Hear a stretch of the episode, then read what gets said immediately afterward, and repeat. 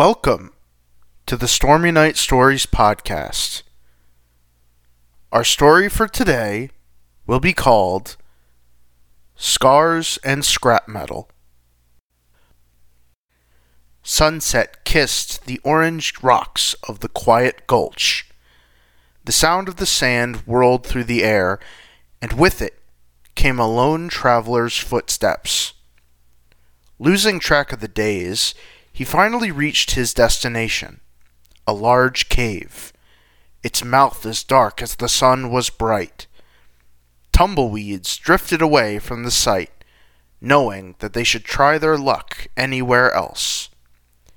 But that didn't deter him, because the traveler knew that he had found his oasis. A barely legible sign sat at the cave's gaping entrance. It read two simple words, Copper Mine. Come to Papa, the traveler mumbled with a smirk. But just as he was about to enter, he was stopped by the sound of tires rolling over gravel. It came from what looked to be a small tank, but upon further inspection, the traveler realized that it was a robot. About two feet tall and made of copper, it was slightly oxidized, which means it had splotches of teal crust around its body. In response to the approach, the traveler dropped a small bag he was carrying. With its impact came a clanky metal sound, indicating a variety of supplies within. In addition, as if one robot wasn't enough, the traveler noticed the lifeless shells of dozens more, half buried beneath the ground.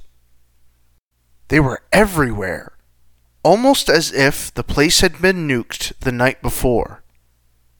This made him wonder how this one was still alive. "Halt, intruder," the robot exclaimed. "This area is for authorized personnel only." "Hey, can opener," the traveler teased. "I'm a little busy here, so if you could uh, authorize yourself to leave me alone, I'd really appreciate that." "That is not possible. I live to serve the mine. You are a threat to the mine. Therefore, I must not allow you to proceed." "You know I could probably just kick you over, right?" "Harm against property of the mine, such as myself, is strictly prohibited." "Oh, I'm sorry, buddy. You want me to call H R for you?" "No one in human resources has been accounted for in two years." "All right, not one for sarcasm, I take it.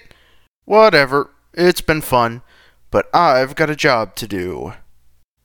As the traveler strutted into the mine, he could hear the crunchy sounds of the robot's tank treads following behind. To this he groaned, but tried to continue as if he didn't notice. "If you plan to proceed, please state your name and business here," the robot ordered.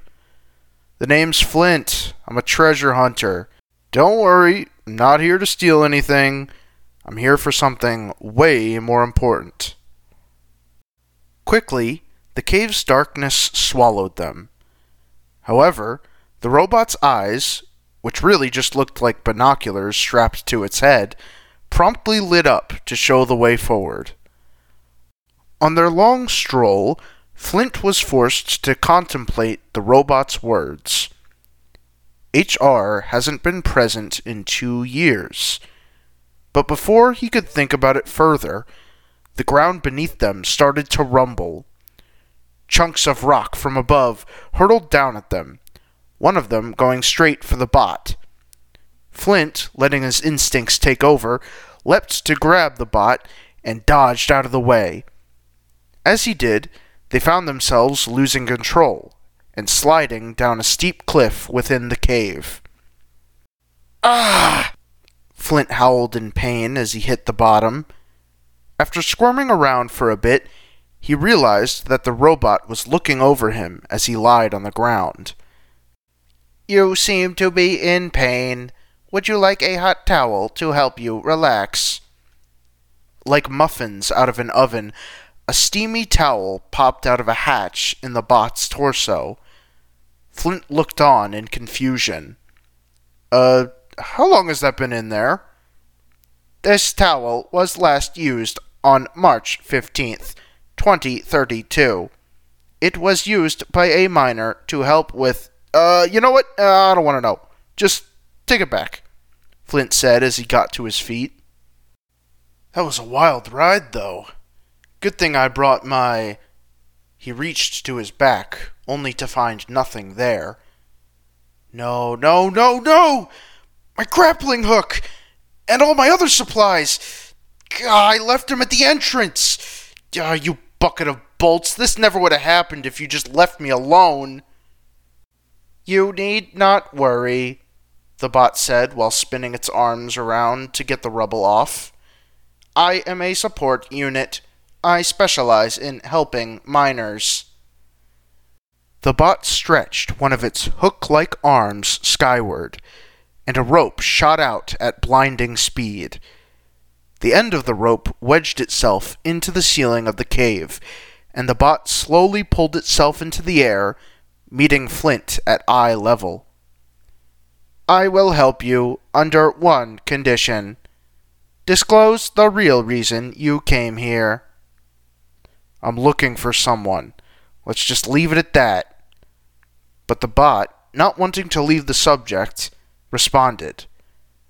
My life sensors indicate that there are still signs of life in the mine. It is highly probable that the one you are looking for is here. I will help you find them if you wish. Wait, seriously? You mean Cole is still... Uh, I mean... So, you're saying we should team up? All right, deal. Flint then wrapped his arm around the bot, and it began to pull the both of them up. The slow climb ensued, until they found the edge of the cliff they had previously fallen down. Whoa, I underestimated you, Flint praised as he jumped to the elevated ground. Nice going, Scrap. Uh, can I call you Scrap? My identification number is one five four three nine six. Okay, Scrap it is. For a while, their journey consisted of silence, only listening to the beeping of Scrap's life sensors in desperate hopes that they might find something. But at a certain point, Flint had to say something to avoid the monotony of it all. Hey, Scrap, can I ask you something? Back at the entrance, all your, uh, friends, the other bots, seemed to be ruined. So, how are you still alive? We are solar-powered units. I suspect the others had faulty solar panels. Jeez. Talk about luck. And I guess no mechanics came to help?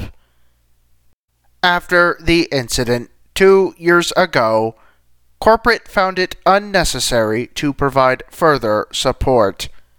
The miners were proclaimed dead, but I am unconvinced.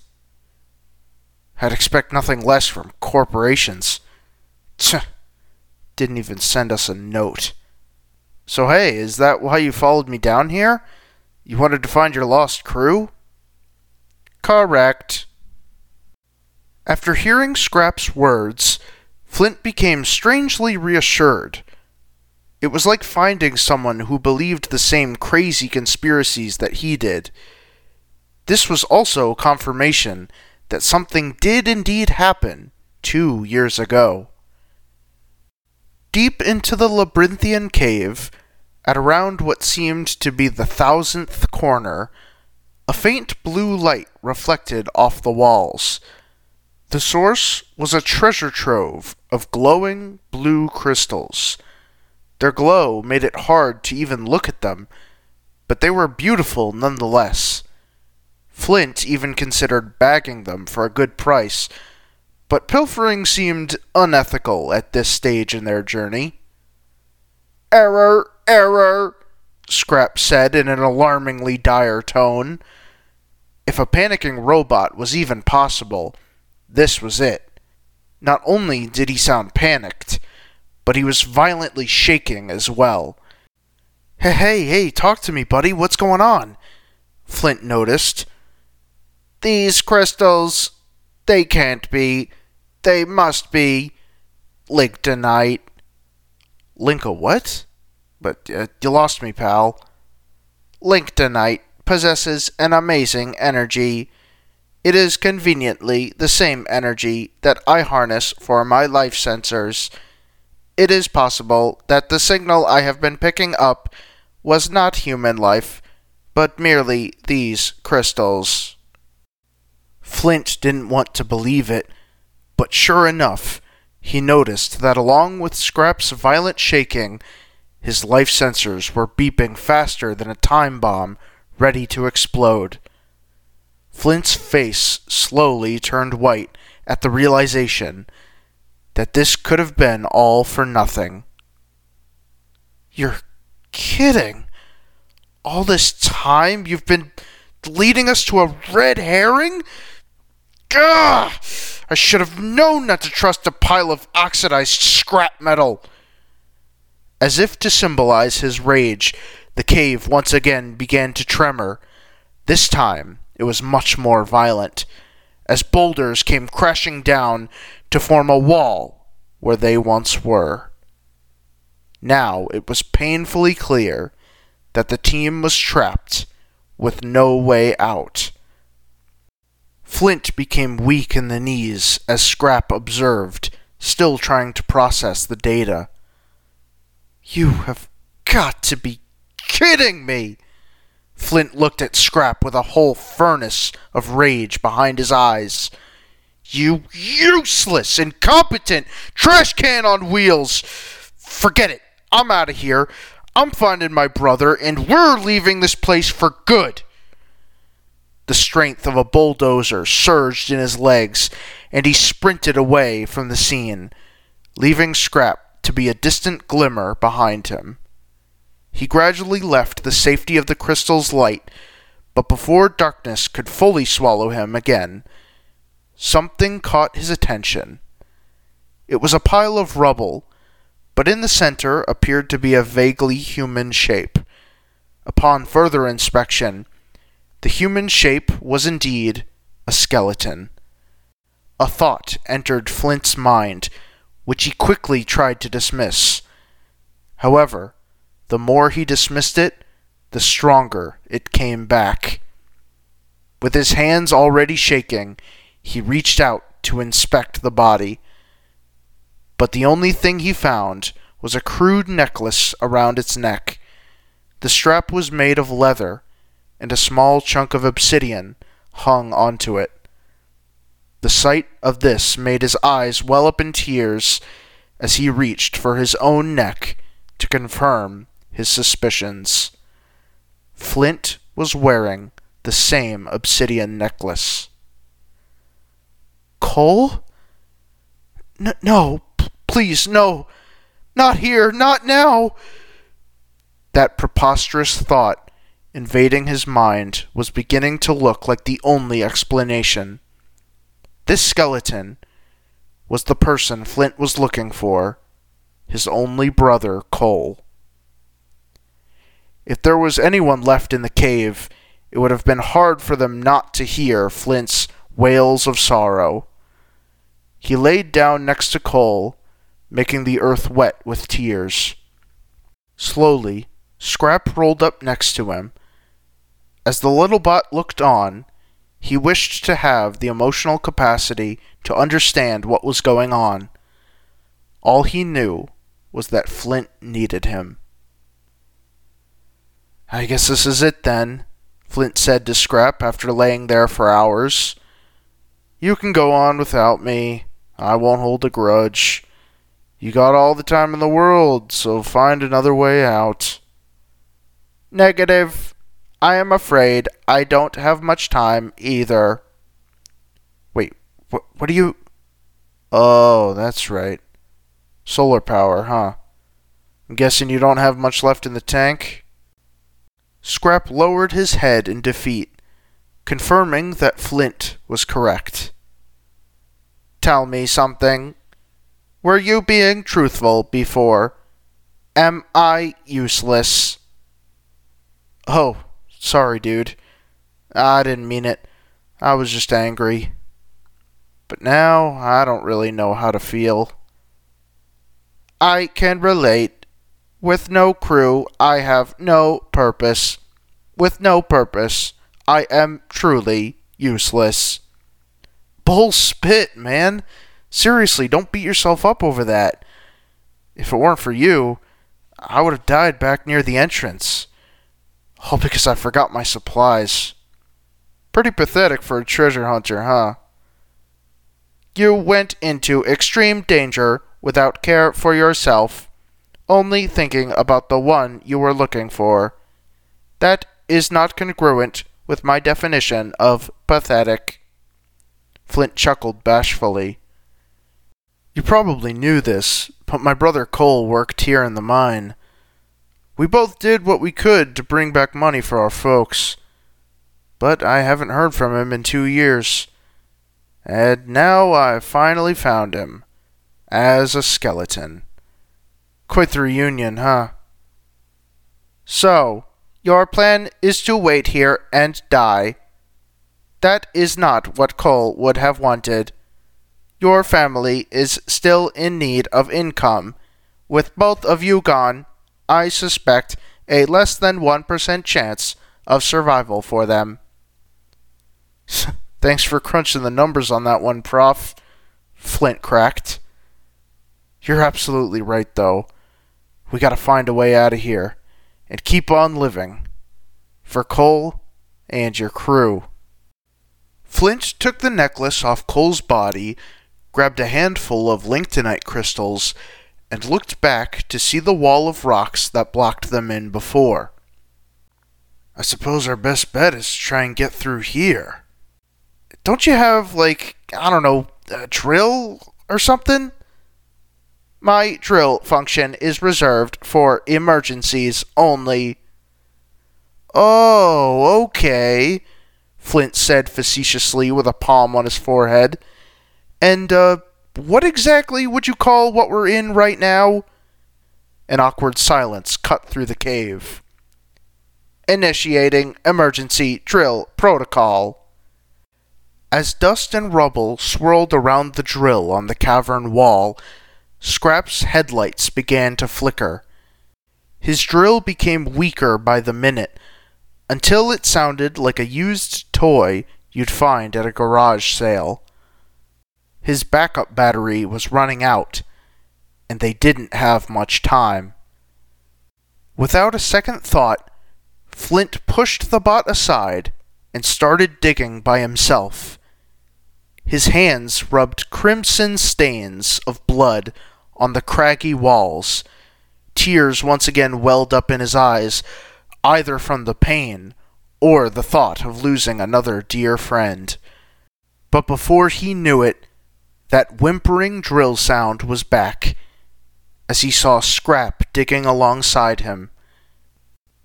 After what seemed like a lifetime, their efforts concluded with a triumphant burst through a small hole in the wall. Peeking through the tunnel they had created, Flint was greeted by the one sight he never thought possible. The cave-in had caused a hole in the ceiling. A dim ray of sun seeped in, showing the way to the outside world. Yes! Flint shouted as he pumped his fist in the air. Scrap! We did it! Now we just gotta... He looked back at Scrap, seeing what only could be described as a ghost in copper armor. Scrap's life was almost fully drained. I was glad to be of assistance on my final mission. Please proceed without me. With that, Scrap's body went limp, and his headlights went out. No. No, not you too. Please stay with me, buddy. You gotta pull through. In his anger, Flint punched Scrap's lifeless body. The hatch on his torso unlocked, and out came the hot towel from before, still warm to the touch. It reminded him of the warmth of Scrap's companionship. In his life, he knew only a few people who would do anything for him, and he wasn't about to let another one die. He grabbed the towel, split it in two, and wrapped the remains around his hands, soaked in blood. He held on to Scrap's arm and pulled with his entire body until he heard a click sound, unraveling the rope from within. Once on the other side of the tunnel, he pulled on the rope, bringing Scrap toward him. The bot's jagged edges constantly got caught on rocks and rubble, but Flint was far from giving up. He leaned his body back and managed to slide Scrap's limp body through the tunnel. "There," Flint said as he dragged Scrap under the ray of sunlight. "You got your solar power, so wake up!" But all the little thing could muster was a slow, trembling raise of the head. "Not enough. Full exposure required." "You really are a piece of work, you know that?" Flint took the rope and threw it up at the hole in the ceiling. He tugged on it for good measure and started to climb. Pebbles would rain down on his slow ascent, but that was nothing compared to what he had been through. Emerging out of the abyss and up to the surface, he wanted to collapse under the blue sky, but his job wasn't done. With his arms numb, he pulled once more, slowly raising Scrap to the surface. Like hoisting fish onto a boat, Flint stumbled back as he plopped Scrap next to him, and right before his eyes, the bot began to rumble. His headlights flickered on, and he raised his head to Flint. "Was the mission a success?" Flint jumped over to embrace his copper companion. "It sure was, buddy. Oh, it's good to have you back." "You have gone to great lengths to save me. In return, I offer you my loyalty. What would you have me do?" Flint smirked as he emptied his pockets full of shiny, pure Linktonite crystals. "Ever thought about being a treasure hunter?" Thank you for listening to the Stormy Night Stories podcast. If you like what you heard, please consider checking the links down below.